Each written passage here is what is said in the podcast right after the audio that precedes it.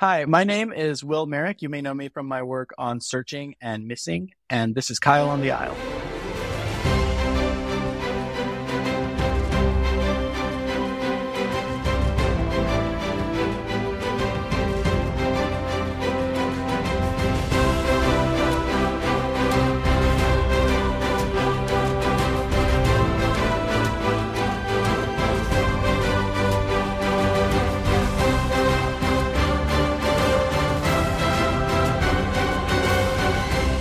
Greetings and welcome to Kyle on the Aisle. I'm Kyle Olson. In today's episode, we are thrilled to spotlight Will Merrick, the creative force behind the editing of Searching and the co-direction of Missing. These films, notable for their innovative use of the found footage style, have redefined narrative storytelling in the digital age. Searching, a gripping tale of a father's search for his missing daughter, unfolds entirely through digital screens, offering a unique cinematic experience. Following this, Missing further explores this distinctive storytelling approach, cementing Merrick's status as a visionary in modern filmmaking. Before diving into this episode, I highly recommend watching Searching and Missing, because doing so will immensely enhance your appreciation of our discussion and provide a deeper understanding of this groundbreaking work. So join us as we explore the fascinating world of Will Merrick, a master of blending technology and narrative to create compelling cinematic experiences. And action! Will Merrick, welcome to Kyle on the Aisle. We are so happy to have you. Thank you for joining us. Hi, Kyle. Thank you so much for having me. It's amazing to be here. Well, we have so much to talk to you about. Talk about a filmmaker who is really taking risks and trying new things and kind of pushing the boundaries of our medium. I saw the movie Missing not that long ago, like so many other people did. And I was actually working in Atlanta at the time. And I remember sitting in the theater. And as soon as the film was done, I was like, damn, I want whoever worked on this to be on the podcast. And so to have you here is really exciting, because I can't wait to pick your brain as to how that production and many of the other things you've touched have come together. But I'd like to kind of start at the beginning, like we always do, with a little bit of an origin story and kind of gain a little understanding into how you got into this crazy world we call showbiz. What was it for you? Was it something at a young age that spoke to you? Were there movies that you were watching that really inspired you? What was it that initially got you interested in the biz?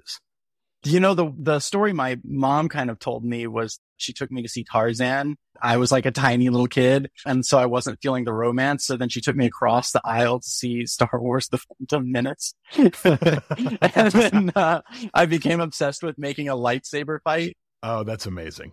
So, you know, I had to learn Adobe Photoshop. It was kind of like in that era in the 90s and early 2000s when you didn't have like phones and TikTok stuff. But every frame I would just do. So I was already learning like VFX and kind of just obsessed with that stuff. But obviously that was like one little seed, but it grew so far beyond that. I just was obsessed with things like Pirates of the Caribbean and like National Treasure as a kid. Yeah. And then at some point I discovered like randomly the AFI Top 100, and that sounded very legit to me. So then I started seeing better movies, and it all just made me really want to be a part of it. Yeah, that totally makes sense. So you go from kind of watching these movies growing up, making some of your own little movies on the side and lightsaber battles. What was the catalyst from there to kind of get you in the industry? What were some of your first experiences working in Tinseltown?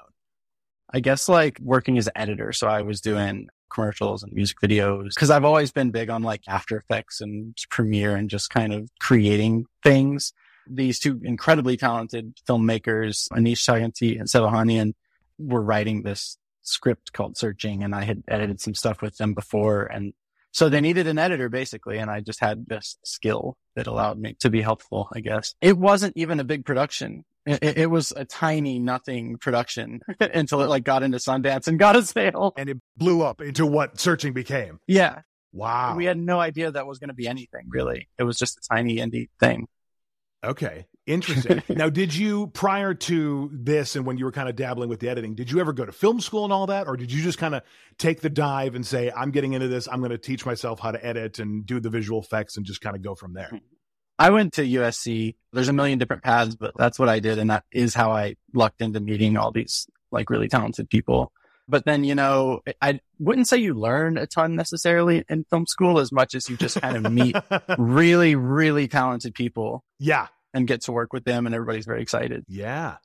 Okay. So you go to school, you learn a little bit of editing, but more networking maybe than actual learning and gaining the experience. And then shortly thereafter, this kind of indie project lands on your table that is Searching, mm-hmm. and you came on as editor.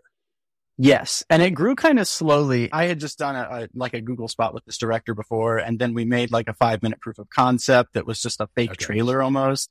And then when we found out it was a real movie, you know, it was all told on computer screens. So we were thinking, are we working on this kind of like gimmicky idea? And so we were very kind of like, it cannot be that way. It has to be something more. It has to be something special.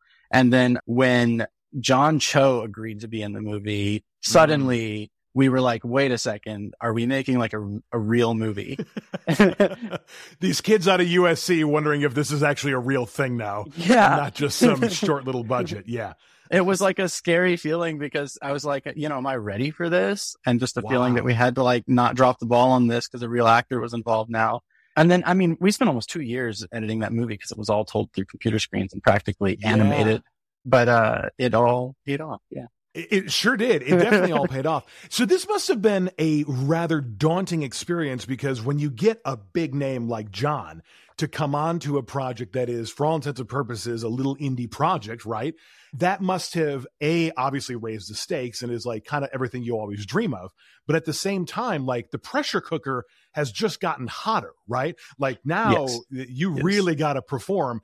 And it sounds like most of you were still very young in your filmmaking careers. So that must have been a very interesting dynamic on set.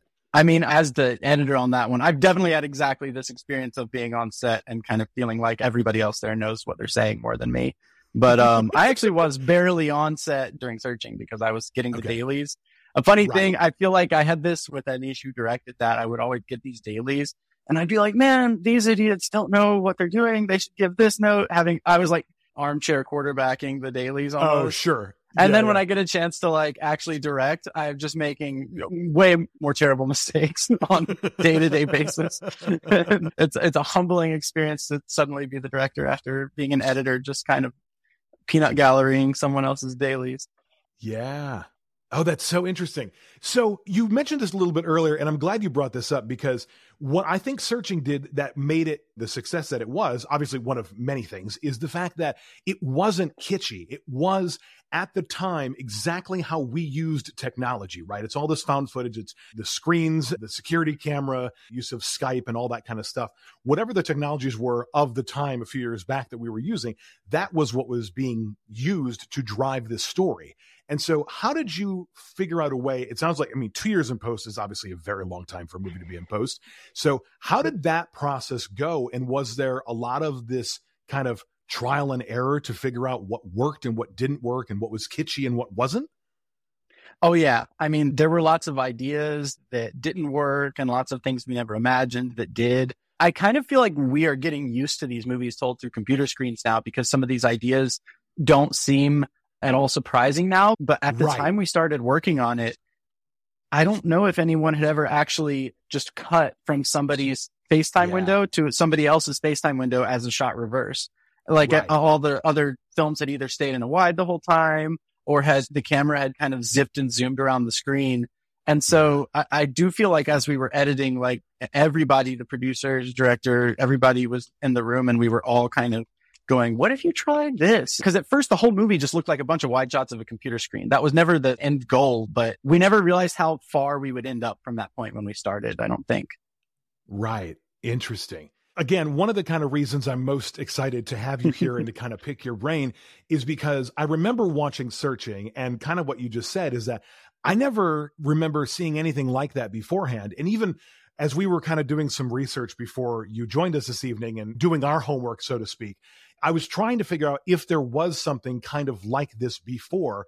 And the answer was not really. Like, you guys kind of defined this in a way. And you're absolutely right. There have been many since then that have done similar kind of ideas. But you, in many ways, wrote the book. And I know I've been on projects where when you write the book, there are some things that are very exciting about that. And there are some things that are very frustrating about that, right? Yeah.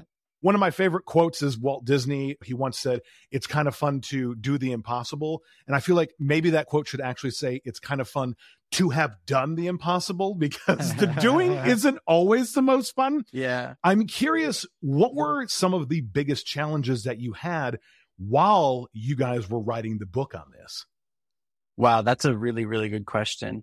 There was obviously just a technical hurdle. Our pipeline involved kind of taking the movie just from Premiere and into After Effects. And then when we rendered our first stuff out of After Effects, it just wouldn't render. Oh my gosh. And so for a second, we thought it was like checkmate and we would have to go remake the movie with some completely different workflow. So there was stuff like that. And believe it or not, we had more stuff like that in Missing. We thought we had nailed a perfect workflow, but the software changes and things change. And so we've always had a hard time just rendering this movie. I think on set, there's also huge blocking challenges with how there's always that one scene that you can't figure out how to show through a computer screen that's like crucial to the plot. And you don't want any scene to be bringing down the believability of what you're seeing on the computer. Right. Interesting. And so how do you go about that? I know you weren't on set for that, but like when you were part of this process, were there a lot of pickup shots that happened after the fact because you had kind of learned that, oh, this does work or this doesn't work, so we need to go back and get it from this angle instead? Or was it mostly you had what you had to work with and you just kind of made it work? There were a little bit of pickups, but that actually opens a really interesting thing I've forgotten to bring up, which is that we began the edit on the movie on Searching and later on Missing almost like 2 months before physical production. So by the time we went into physical production, there was a cut of the movie that was all just people taking screenshots of their faces, almost as a really advanced kind of storyboard or animatic. Sure. So that really minimized the amount of pickups and changes that needed to happen later because basically you're just gathering assets to fill in these little windows. The answers to as simple of questions as, you know, are we in these vertical frames? Are we in a horizontal long frame? And so it was nice to go in knowing that. Although FaceTime changed its layout after we were done. So we had to go recrop all of our shots to it to match the updated FaceTime app. It's funny because that was actually going to be one of my questions is, and I know that like from Searching to Missing, this was something that you noticed that like in Searching, there's more of the things that we're using a few years ago, which you know, was more Skype heavy and that kind of thing. In Missing, it's obviously more FaceTime driven and Zoom and those sort of things. And so I definitely noticed just as a audience member that you have evolved with the technology. Part of that is because also just simply put, the technology evolves, but did that in itself pose challenges when you were working on these projects? Yeah, I mean, half of the opportunities for Missing almost come from things that changed since Searching, but you definitely feel that you're chasing it as you don't want to release a movie that is already based on an outdated operating system. Right. So as you're finishing the movie, that's definitely like on your mind. Now that it's out, I love the idea that it's this time capsule that people will just be transported back to 2018 or 2022 or whenever each movie is set, you know? Yeah, it's funny. When I was in the theater, I was with a friend of mine and I said, man, it would be so cool if they did one of these, but as like a prequel almost that happened back when like AIM was big and like the, you know, the dawn of the internet when we were all on all these messaging programs that are completely different than obviously what was featured in Searching. It would be so hard. Yeah. Yeah. It would be such a challenge. You could never see anybody. Yeah. It'd be a very different kind of movie. That's for sure. So when Searching came out, here you are, you're getting asked to come in and do this independent film and you get this huge name to come be a part of this. You go through the collaborative 2-year process to get this film out. You fight against the fact that Apple put out a new OS and all this kind of stuff in the meantime. You finally release the film. The reaction to Searching was incredible. Was this at all what you had expected? What was that journey like in taking what was initially this small indie film that was like, yeah, sure, I'll go work on this too. Holy cow, we have a Hollywood blockbuster on our hands. Yeah. Of course, you always hope on everything you work on that something like that will happen. But I had assumed it would take at least a few movies.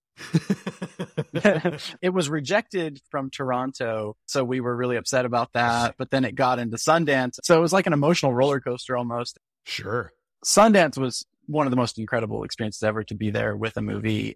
Being there with that movie as an editor felt as cool as anything that happened after Missing as a director. Tell me why. Because you hear all the time about Sundance, like it's the filmmaker's dream, but like, what is it about Sundance that was so special and for your experience?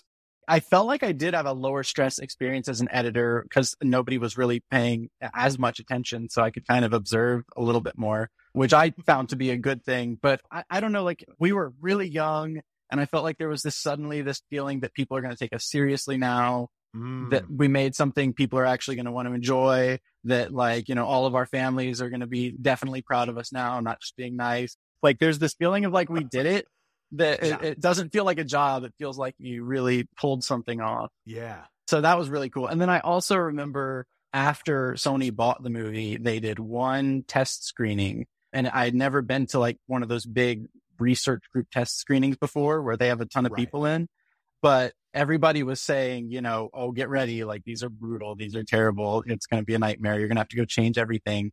And we had already done final graphics. So we were thinking, are we going to be on this for another year? And then it tested so well. And I don't think tests tell you everything, but boy, when it tested that well, it was an incredible moment. It was really amazing. Marketing people care a lot about that. So, right. If they think it's going to do well, then they're going to put more behind it to make it a bigger splash. Yeah. The kind of takeaway from all these moments is that these were just extremely validating moments, especially in a young filmmaker's career, right? What do you think was the most validating moment of that process? Was it Sundance or was it a different point? It probably was Sundance. I love coming on here and just talking about this and not just the brutal moments of defeat felt along the way, but you get to just share this moment of success with the world. Yeah. Well, it's funny you say that because obviously whenever you talk and like you do commentaries and you do the Q&As and all that, just like in any good movie, you want to hear the arc. You want to see the struggle. You want to see like, what were the hard parts and all that kind of stuff. But I do think that it's something, and it's something I do pride ourselves on this podcast of kind of focusing on at times, is that we want to celebrate the wins. The wins are why we do this. I think this industry is so addictive, and it's partially because when you feel what you felt at Sundance or even what you felt in that test screening, that's almost like a drug. And you search for that feeling again and again, time and time after, because that feeling is unlike almost anything. It's very hard to describe to people that aren't in the industry. And so that's why I'm so interested to kind of learn a little bit about this kind of celebration that was Sundance, partially because of that kind of drug-like high that you go on. But also there's so many times that we hear filmmakers talk about submitting the festivals and the dream is Sundance and all that. And we rarely hear about, well, what was it like? You see it, oh, it went to Sundance and oh, this and that. Yeah. But like, what was it really like from the filmmaker's perspective? So it's interesting to me to kind of hear part of that journey. Was there something at Sundance that surprised you? Boy, there were a couple times, you sort of show up and nobody really knows what any of the movies are. Right. And then some of them start being talked about. And I remember hearing it brought up by people who had no idea that me or Nick, who I was with, like worked on it. Just hearing everybody talk about these movies and hearing your own one come up was a super, super weird moment. There was also somebody told us if people in the last act, in the last 20 minutes or so, if people get up and walk out, they're not upset. They are they're trying to buy it. They're trying to just get a quick jump on buying the movie before it's even over.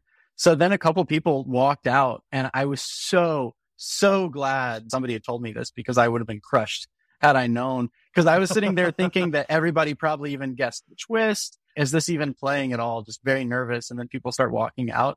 And so I'm thinking, oh, good. They're going to make some calls. Oh, that's very interesting. Yeah. That's something that I would have probably freaked out at too, is like, oh my gosh, they're all leaving because they're going to go get in line for the next film or something. But no, actually, this is a good thing. Yeah. You want to see this. Yeah. Fascinating. And it was because of Sundance that ultimately the film got bought and distributed the way it was, right? Like that's the moment that it really came out. That was kind of the launching pad. Yeah. Incredible. So you finish Searching. Searching is this huge success. There's another movie that you do shortly thereafter called Run that you were also an editor on, right?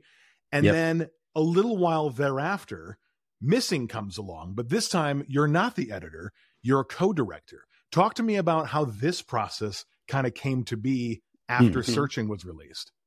So I think this is where I should tell you a little bit about Nick, who was my co-editor on both those projects and co-writer and director on Missing. So Searching, I edited the proof of concept for that. And then the movie was clearly way too big of a project for one editor to handle.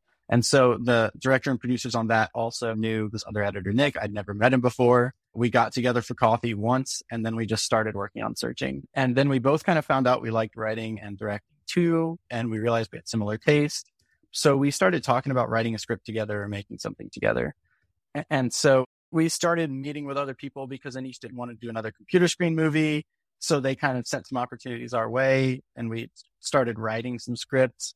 And then I think because of all that, plus the fact that we had done so much technically to make Searching possible, they thought we would be a good option for a Missing because of that.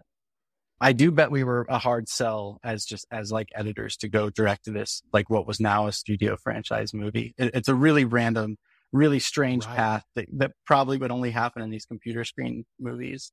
So it's like, if any of these things hadn't happened, if it hadn't been a computer screen movie that sold at a studio and then became a studio movie, that probably wouldn't have happened. I doubt I alone would have made this happen without Nick, but we just decided we liked working together so much that we kind of complement each other as a pair. So it just kind of, it came together, honestly, over the course of years. All of Run, you could almost kind of imagine what the trajectory was going to be for a lot of that. You couldn't know for sure, but it was just interesting because I think it's just because Nick and I really liked working together so much and at least wanted to write a script together. Yeah. Obviously, this is a hugely collaborative effort, and you see co-directors. It's not uncommon, but I wouldn't say it's super common either, right? And so I'm interested to learn a little bit about what was that collaboration like when you were both co-directing? How did you divvy up the roles? And if you were to kind of give a masterclass on co-directing, what would be your biggest takeaway in something like that? Oh, man, I feel like we really both do everything. We don't really have a way of dividing it up. We do kind of have a I think one time we were like, I think we're like right brain, left brain, but I'm not sure who is which hemisphere. Like we just kind of are thinking in a different way, but not dividing up labor. Like neither of us is more the camera guy or the actor guy. And I think the reason we got that shorthand is by working together as editors, right? And talking about a story, about shot design, and about things like that, to the point where after years of that, you don't need to even communicate quite as much about some things. You just know. Right. You just develop that shorthand over time. And because you had the experience as editing, when you're in the field on set, it's different, right? You can just say, oh, it's because what we saw before. I might be misattributing it, but I think it was Ethan Cohen said that his advice to any people who want to become directors is to find a directing partner. And I only saw that about a year ago, and I thought that was hilarious because it worked for me. Yeah. It just kind of came into place, huh? Yeah. Wow. That's incredible. So when you're shooting these productions, you have John in the first one and then the incredible Storm Reid in Missing.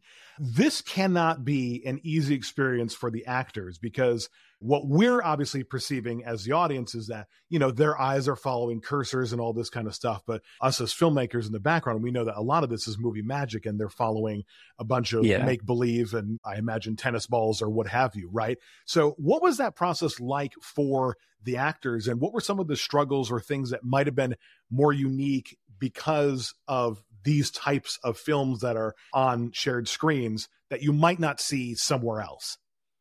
It was incredibly hard. I mean, Storm showed up ready to face whatever challenge came, but there were definitely a lot of new ones. Our actors told us that in a lot of ways, it was harder than experiences they've had acting in front of a green screen, which I find kind of wild to think about. Even though we had them in the physical locations they're really in, we did try to mitigate the interpersonal connection problem as much as possible by a lot of the actors would very generously come in and just be in the other room, actually on FaceTime with her during her scenes, which I think helps them be emotionally present in a way that they wouldn't have been just talking to an empty blank space.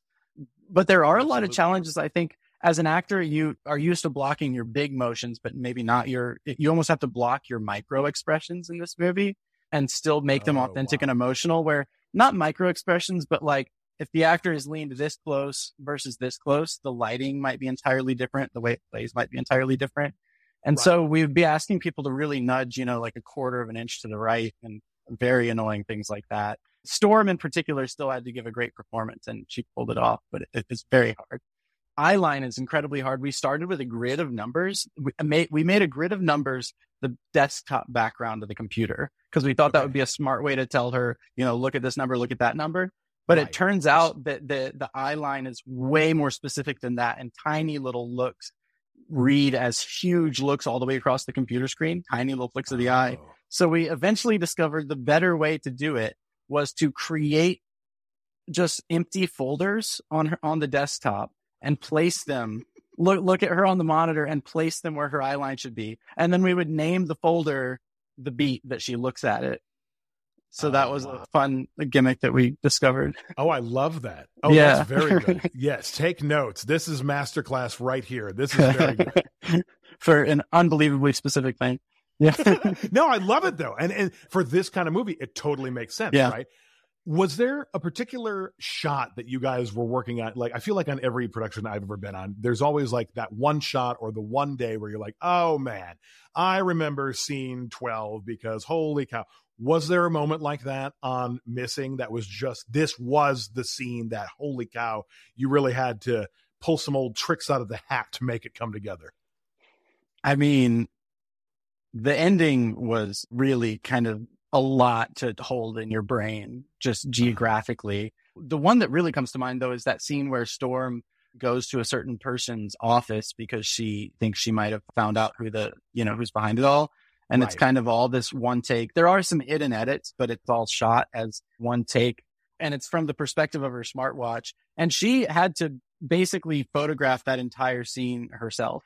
And our playback connection, because it was on an iPhone, was not even very good. So it was almost like we were shoving her into a black box and saying, hopefully you get us something good. And we had to keep kind of asking. And it was very stressful, though, because we had actually plotted out tons of tiny little beats that need to happen in the scene that need to be tracked. It wasn't just a random see what happens. Like all these things needed to happen. And we always had to decide, you know, do we want to watch what we just shot or shoot another take?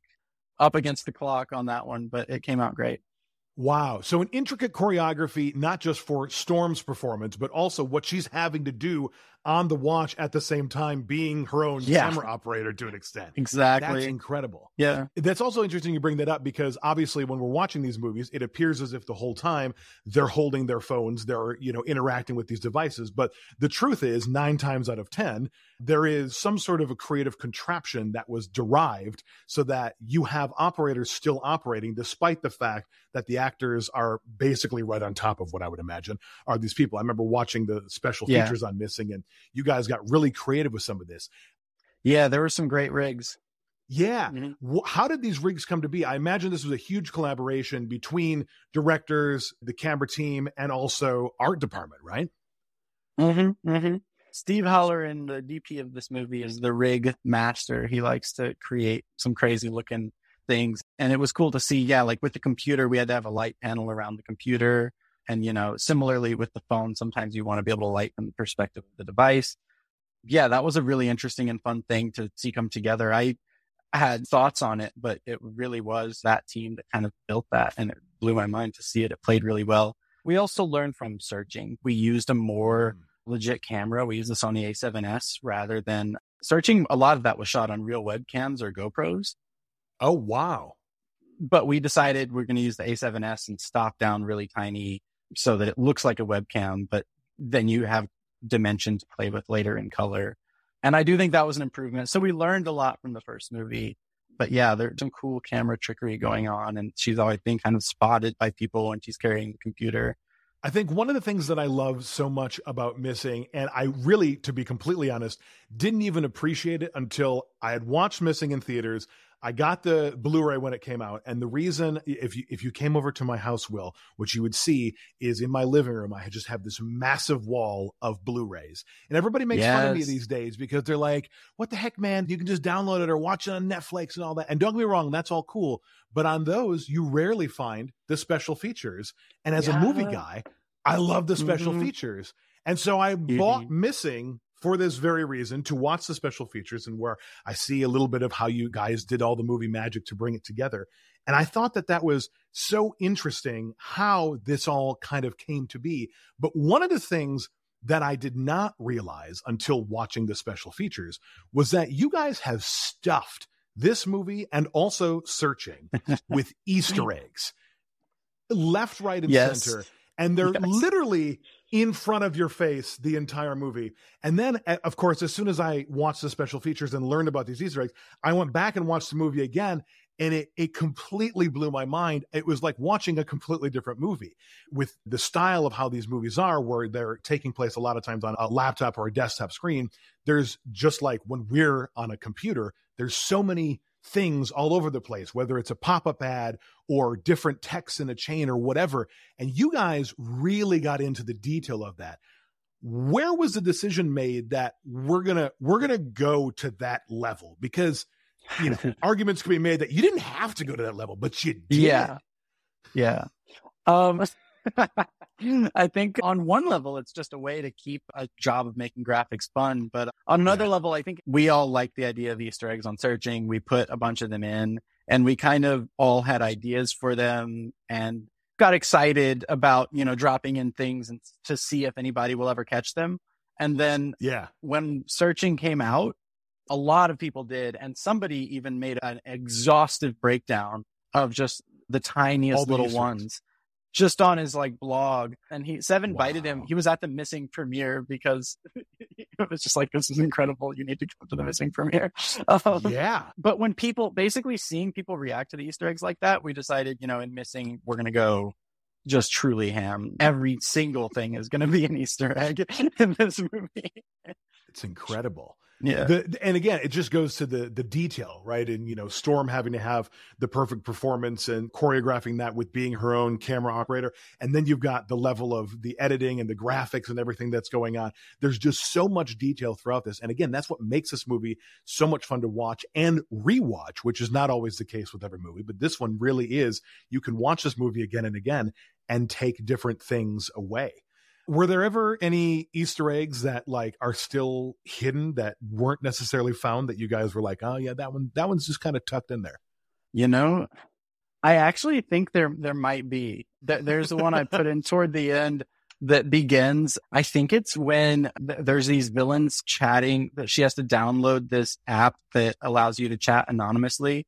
And on the website for that, there's some text in there that just in the screenshot on the website there are texts that if you do what they're telling you will initiate a scavenger hunt. But it's very, very hidden. And to date, I haven't heard of anyone actually doing it. I bet someone has. I personally threw this one in at the last second because I was just thinking, we'll see how far people are willing to go. I really genuinely wonder if anyone has ever done it. Well, if you have, please call in to Kyle on the Aisle and let us know because I'm dying to hear. And I hadn't mentioned it to anybody, but now the movie's been out long enough, I think. I'm honored to be the one that you shared this with. This is a scoop. This is a Kyle on the Aisle exclusive right here. We love this. That's very exciting. And I cannot wait to find the scavenger hunt. I hope they didn't accidentally change some very key part of the scavenger hunt without realizing, and it doesn't work, but I think it should work. So funny. Okay. We're on the hunt now. Rest assured, we will find out where that leads. Thank you so much for sharing that little scoop. Oh my gosh, I feel so special knowing this. I'm curious, when you're making these productions, obviously it takes a village, as they say. Is there, in your opinion, an unsung hero that have worked on these productions that maybe doesn't get as much credit as they deserve, but that are worthy of a special shout out for bringing these type of movies and productions to life? Yeah. I do have to just quickly mention Natalie Kasabian-Yer, who was the lead producer on Missing.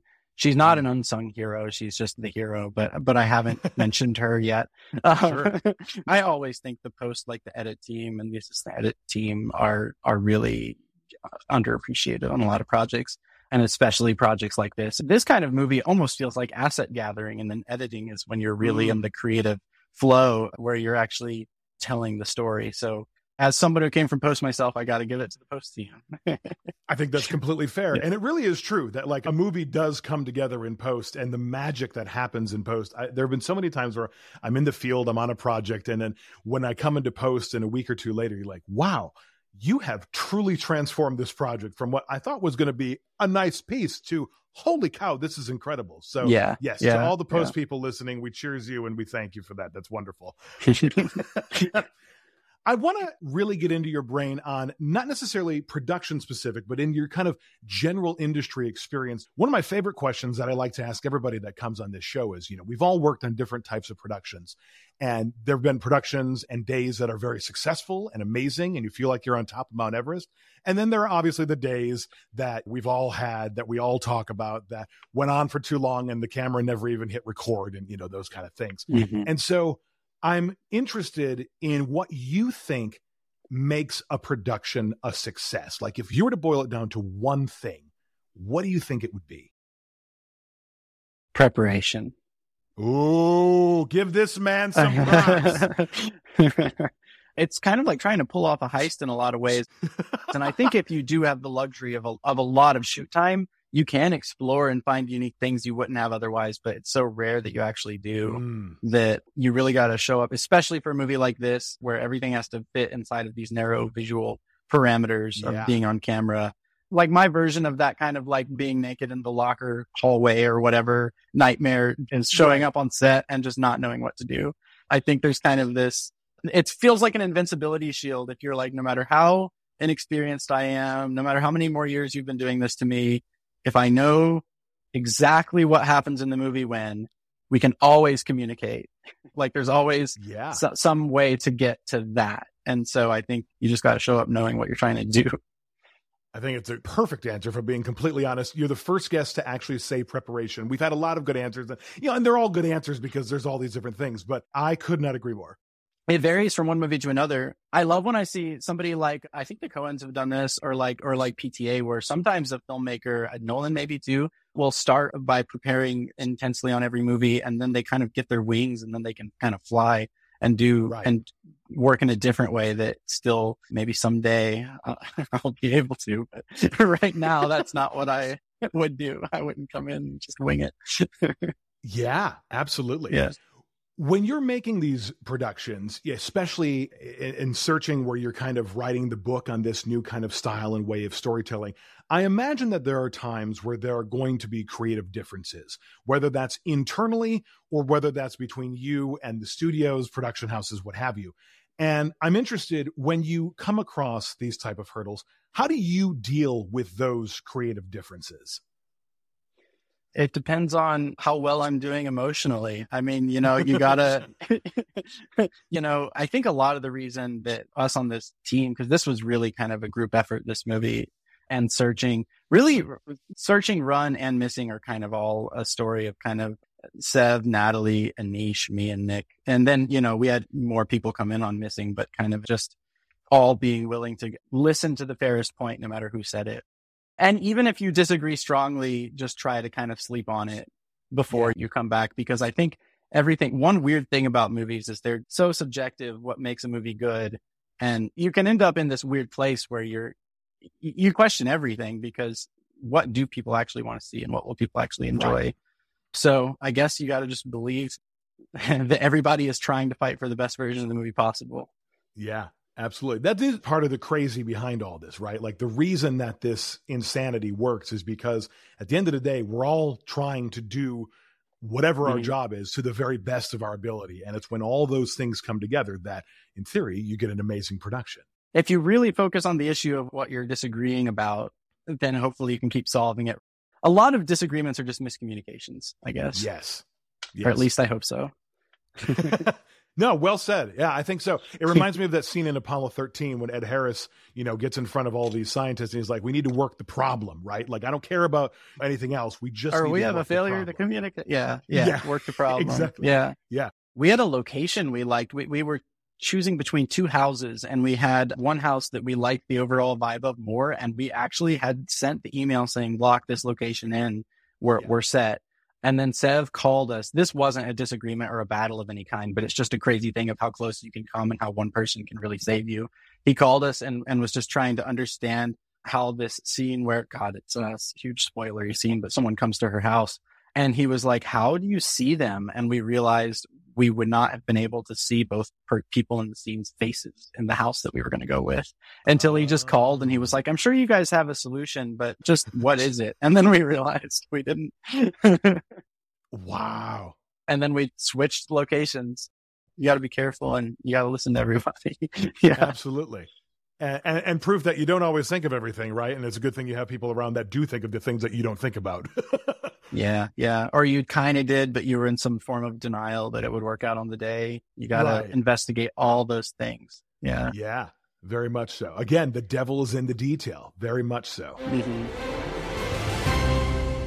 As I kind of start getting into a few more questions on like the industry as a whole and your experiences and your take on it, as you were kind of coming into your career, did you ever find yourself with a mentor of sorts that was helping you as you were kind of going about this journey? I don't think I ever really had, what would you call, like an official mentor, but I learned a ton from a lot of people. I think in a way I actually owe working with the team that ended up making Searching to an editor professor named Norman Holland I had at USC. And then I think I really learned a lot about how the industry works from Sev. I mean, he kind of just has a way of thinking about things that I don't even know if it's how the industry works as much as just how to make good movies. Like he is just a clear thinker. Similarly with Aneesh, I feel like I got so much about how to just make something emotional. And, you know, you don't need to think about, am I making something great? You just, people just want to feel something while watching your movie. And I don't know, there's been a million people I've learned so many lessons from. I like what you said about people want to watch something to feel something. Back to kind of the masterclass thought, right? If you're teaching a class of high schoolers that are just coming in and learning about this world, and you have the opportunity to instill the best wisdom you can on kind of your version of storytelling 101, what would you pass along? What do you think you've absorbed that is, you know, maybe something that isn't always thought about or a unique perspective when it comes to storytelling? This is the question where I'm going to think of a great answer as soon as we hang up after this talk. But, this is just from a storytelling perspective, I think maybe this is kind of a platitude, but I think it's really, really important that every story genuinely investigates something that you yourself can't really make sense of or that is kind of too complicated to draw an easy conclusion from. I'm a big fan of story structure. I really like outlining and I really think in those terms a lot, but I think you can't be prescriptive about where the story is going. And there has to be some degree of actual emotional honesty there in what you're taking to other people, because otherwise you're either painting by numbers or preaching, you know? Yeah, absolutely. What do you think it is about Searching and Missing and how it is such a unique way to tell a story that resonates with audiences, right? Because like lightning kind of struck twice in this regard. So like clearly audiences are digging what you're putting down. What do you think is it that hits? I think it's really fun to see part of your life that you've never seen in a movie suddenly be presented as cinematic. Like seeing somebody try to solve a CAPTCHA to log into a website is relatable just in a funny way. But I also think there is something relatable in everybody has this talking point now where they say, you know, technology is changing us or driving us apart. Yeah. And while that's very interesting to investigate intellectually, it's really cool just to put characters in that world and just see what happens without an agenda.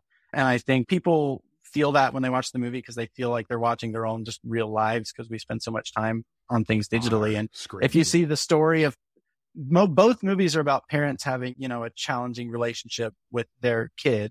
And I think just all of us at some point have seen some version of these texts that happen or been on these FaceTime calls and can relate to moments where we maybe don't open up to the people in our life as closely as we could. And maybe that's mediated through technology.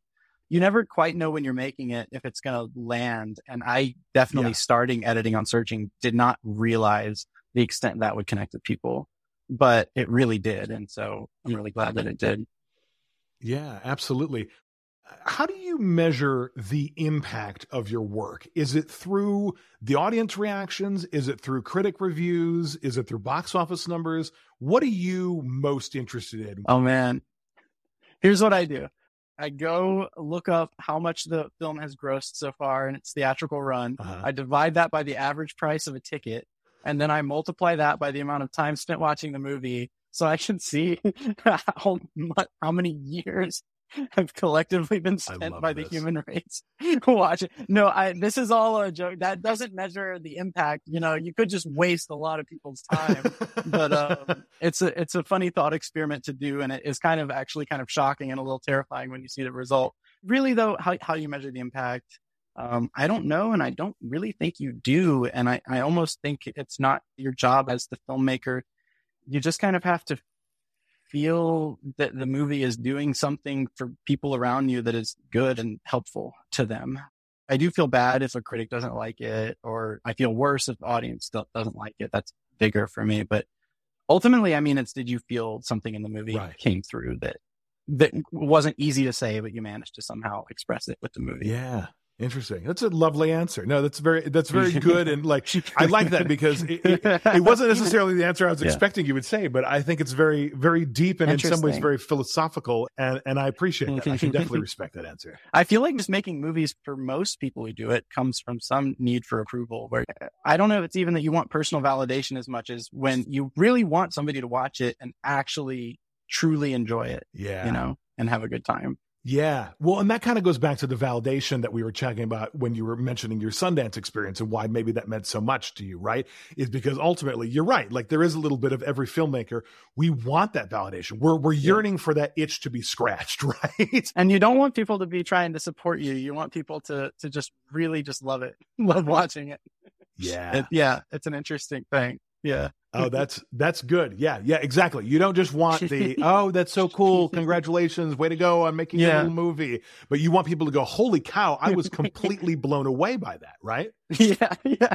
Yeah. That's the dream. Yeah. No, absolutely. And I think you've been nailing it. I got to say, like, you know, props are due here. I went in to see Missing, and it was a random Saturday, and I was like, oh yeah, this will be a cool little film. And I walked out, and I remember it was a packed house. It was like probably opening weekend. It was a packed house. And as I came out of it, everybody in that theater, we were gasping throughout the movie. There were plot twists left and right. And like the audience was on the roller coaster ride the entire time. And when we're walking out, every single person in there was like, man, what a refreshing story in the world where there's remakes for days and, you know, all these things that are not the original content that we like to see and we dream of as filmmakers and lovers of the arts. And this was just such an original, fresh take. I imagine that some of that, you know, obviously you talked about the team that's kind of been the masterminds behind these creations and putting this fresh original work out there. And I'm curious at all, like, where does that come from? Like, what stems that fresh work? Is there a mantra that you guys are under? Is there a team slogan on the conference room? Wow, that is unfortunately not. I do often kind of wonder, are we all just these ingredients? And like, I don't really know what would happen if you plucked out any one person, you know, what would change, what ideas would never be had that would have been had otherwise. And I think we all just work really well together. I do think that the less every person involved makes it about them, the more people can all bring good ideas together. Yeah. But I'm also very familiar with Too Many Cooks, but I just think if you can genuinely leave an ego out of it, it helps. But yeah, I don't know. I can't tell you. I think we're all very terrified that the movie's going to come out and people aren't going to like it. Sure. Or alternately, we're caught in like a mania of how much people are going to lose their minds when they see this idea that you just had, you know. But you can never guarantee that on the next movie it's going to work out. You just never know. Yeah. No, absolutely. You never know. And that, I think that's what makes this industry so thrilling at some respects, right? Because what works and is a complete success in one movie may not work even if you carbon copy it for another movie. We've seen this time and time again, right? And then on the flip side, you see these complete unexpected successes that come kind of out of the clear blue sky. So it's very interesting when you look at it in that regard. Yeah. I also love what you said a few seconds ago about the idea that if any one person on your production had it been there, or had it been somebody else. The entire movie can change. And like, we oftentimes don't really stop and think about that, because you can talk about both ends of the spectrum, right? On the top end of the spectrum is like, okay, well, if that executive wasn't there and a different one was there, like, you know, how does that change things? But then you could really take it down to the other end of the spectrum, which is if this one PA wasn't there and a different PA was there and the run was different and they grabbed a different prop. Yeah. Just butterfly effect. Exactly. The butterfly effect. How does this all kind of change things? But that is interesting to think about. And when you see the credits roll at the end of every movie, you see each name and like, it really does mean something. Mm-hmm. Oh yeah, it really does. I mean, even just spending all this time doing notes on VFX, just random green screen shots, making all those work, everybody who contributes, it really, really is important and it really matters. Yeah, absolutely. And the more people make it, the less any person knows what is even coming together. Like, it's kind of a snowball. That's part of the movie magic, right? Yeah. The control freak in me is really scared when I think about that. But yeah, yeah. Hopefully you end up with something that's more than the sum of its parts. Yeah, absolutely. So is there something that you have your sights set on next? And I kind of mean this in two ways. In one way, I'm interested, like, are you guys actively working on a new production that it maybe falls in line with what you've been doing? And then the other is like, what's kind of like a dream of yours that like you'd love to achieve at some point in the future of your film journey? Right. Nick and I are working together on more ideas. We're writing a script together, and then we're also kind of playing with some other more development type of projects. As far as like what's next, it won't be computer screens, but we're thinking about maybe something in kind of a horror world, or maybe something out in the wilderness, or just another thriller, but it won't be told on computer screens. And we want to stay formally inventive and subjective somehow. I think we really want to tell a subjective story next. And that's kind of what a lot of the ideas have in common. And then ultimately, I do think some bigger kind of, Nick always talks about adapting Moby Dick, which I think is insane, but that's just, you know, a true white whale of a thought. And then, love that. I do think tension and thrillers will always be huge for me. I'm also a huge sci-fi fan. So to get into that somehow, not like gadgety sci-fi, but some type of world building thing, I think would be really fun to attempt at some point. Yeah. Fantastic. Okay. Yeah. Very good. All good answers. It sounds like you guys are bubbling up some new exciting things. So I have no doubt that I know I'm excited, but I have no doubt our listeners will also be equally excited to see kind of what comes our way next. That's very, very cool. I hope we can get something going. It's been a slow year with the strike and all that. Oh, I know. Thank goodness, right? Like we're past the strikes and we're ready to take the industry by storm once again, right? Yep. Yeah. Let's do it. Amen to that. This is where we turn to my favorite part, which is Act 3. This is the Hollywood hot seat, our opportunity to ask you 10 kind of rapid fire questions. I know these are tough questions, but I want you to try and give us the very first answer that comes to the tip of your tongue. Hopefully the hot seat doesn't get too hot here, but are you ready to try your luck and play the Hollywood hot seat? Yeah, let's do it.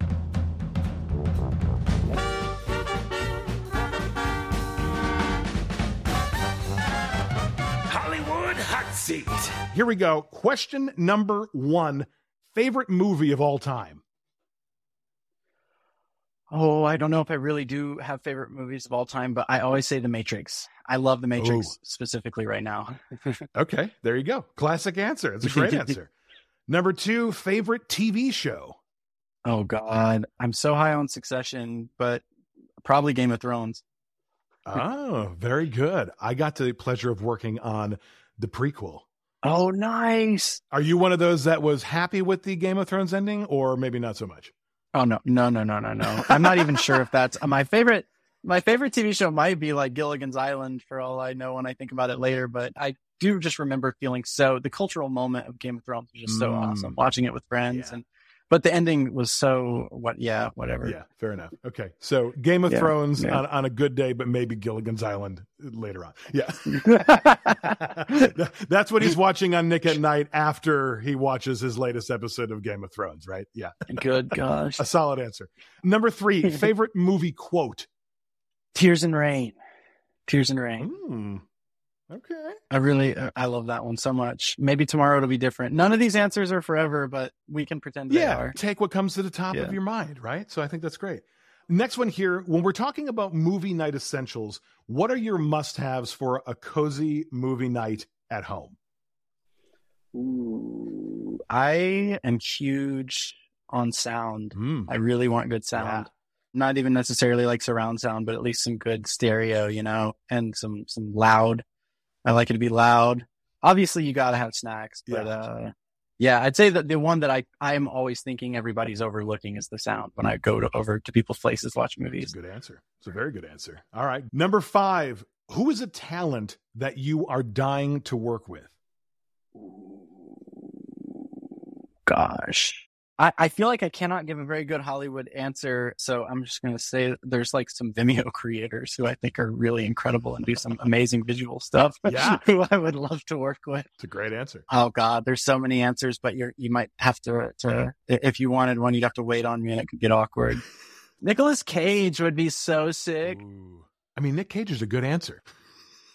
You know who would be really crazy? Is Christoph Waltz. Ooh. I'm worried some of these people would see this stuff, but I feel like that would be just insane. That would be awesome. He chooses really good movies, though, so better write a good script. That's right. Well, I mean, that hasn't been a problem for you yet, so I have a feeling that these dreams that you have, you could probably come to fruition, so it's very good. Number 6, what do you think is a film score that truly sets itself apart from most movies? I feel like I'm giving very mainstream answers, but I'm thinking Dark Knight off the top of my head. Just so amazing. Vertigo, some of those old Bernard Herrmann things. Yeah. And then I love the new Hans Zimmer stuff. I love James Newton Howard scores for Shyamalan movies from back in the day. I love movie music so much. Those are probably some highlights of ones who kind of, you go, whoa, I didn't know a movie could sound like that. Right. I think that's great. Those are fantastic answers. Number 7. What's the most memorable on-set moment you've had thus far in your career? Oh, man, I'm thinking of like miraculous moments where you don't think something's going to work, but then it magically does. But I'm trying to call to mind a specific example. I mean, when Storm actually managed to film that take I mentioned earlier on her wrist, we were already deep into overtime and we only got basically one usable take. And the fact that it was good was just unbelievable, walking away thinking how close we cut it and it still worked out. And I love that. That's an addictive feeling too, maybe a dangerously addictive feeling. When you get the shot after all of the elements and variables come together and make that moment happen. Yeah. But it's got to be some version of that. Yeah. Also shooting the ending, there's like some police cars driving in and we had a crane and I had nothing to do with any of that. And that was a truly, truly bizarre experience because that was it was a pickup we shot later where we, I guess, had more money because of the point of the production we were at. And I just thought it was so wild as a director to just say it would be cool if we got this kind of shot. And then it actually happened. That was a first for me. That usually you have to fight really hard to get that stuff. And seeing that just come together was pretty bizarre. That's fantastic. Very good. Excellent answer. Number 8, if you're having a dinner party, and you can invite any one Hollywood celebrity, living or dead, to the party. Who are you inviting? David Lynch. Ooh. I want to see what he has to say. Oh, that's very good. That's a very good answer. I have a feeling he would say a lot of things. Very good. Number 9. If you could go back in time and tell your younger self one piece of advice for navigating this crazy world we call Hollywood, what would you go back and tell yourself? Wow. At this point, I'm like, things are going pretty well. Nothing. I would just don't touch the timeline. I would go back and tell myself, not to worry about certain things. Maybe that it's okay to not say yes to every single project and things like that. But I would be scared for me back then to know that. Maybe that's part of why things worked out the way they did. It's how you learn and figured it out, right? Yeah. Definitely lots of advice I'd have lots of advice about how to actually get paid because it's always harder than you think it's going to be, even when nobody's actually trying to screw you over. It's just always tricky. Yeah. The start paperwork never seems to end. I would say get an accountant when you get a 1099. Get an accountant that year. That is the advice everyone really needs to hear. That right there is some. If you're listening to this podcast and you're in high school, We have ditched the philosophy for a moment to give you the real talk. Absolutely. And then number 10 is, what is your best piece of advice to, you know, budding filmmakers and the like? Do what you love, because it's always very hard. And if you don't love doing it, it's only going to be harder. Oh, that's beautiful. That's what we end this on, because, gosh, you can't really get much better than that. Wonderful, sage words of wisdom from an incredible filmmaker, editor, co-director. The list goes on.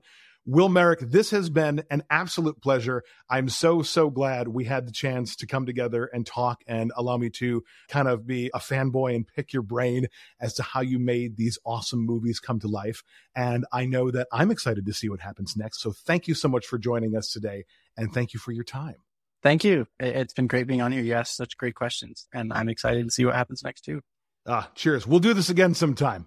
Hell yeah. All right. Thanks, man. Kyle on the Aisle is an official podcast of Magic Lamp Productions and is recorded in the heart of Hollywood, California. This episode was executive produced and directed by me, Kyle Olson. Produced by Natalie Izquierdo and Lauren Wilson. Editing by Cody Crabb. Don't forget to subscribe to this podcast and rate it 5 stars. Every single review goes a long way. And while you're at it, give us a follow on our social media channels at Kyle on the Aisle. Thanks for listening. I'm Kyle Olson, and I'll be saving you a seat next time on the Aisle. And cut! That's a wrap, folks.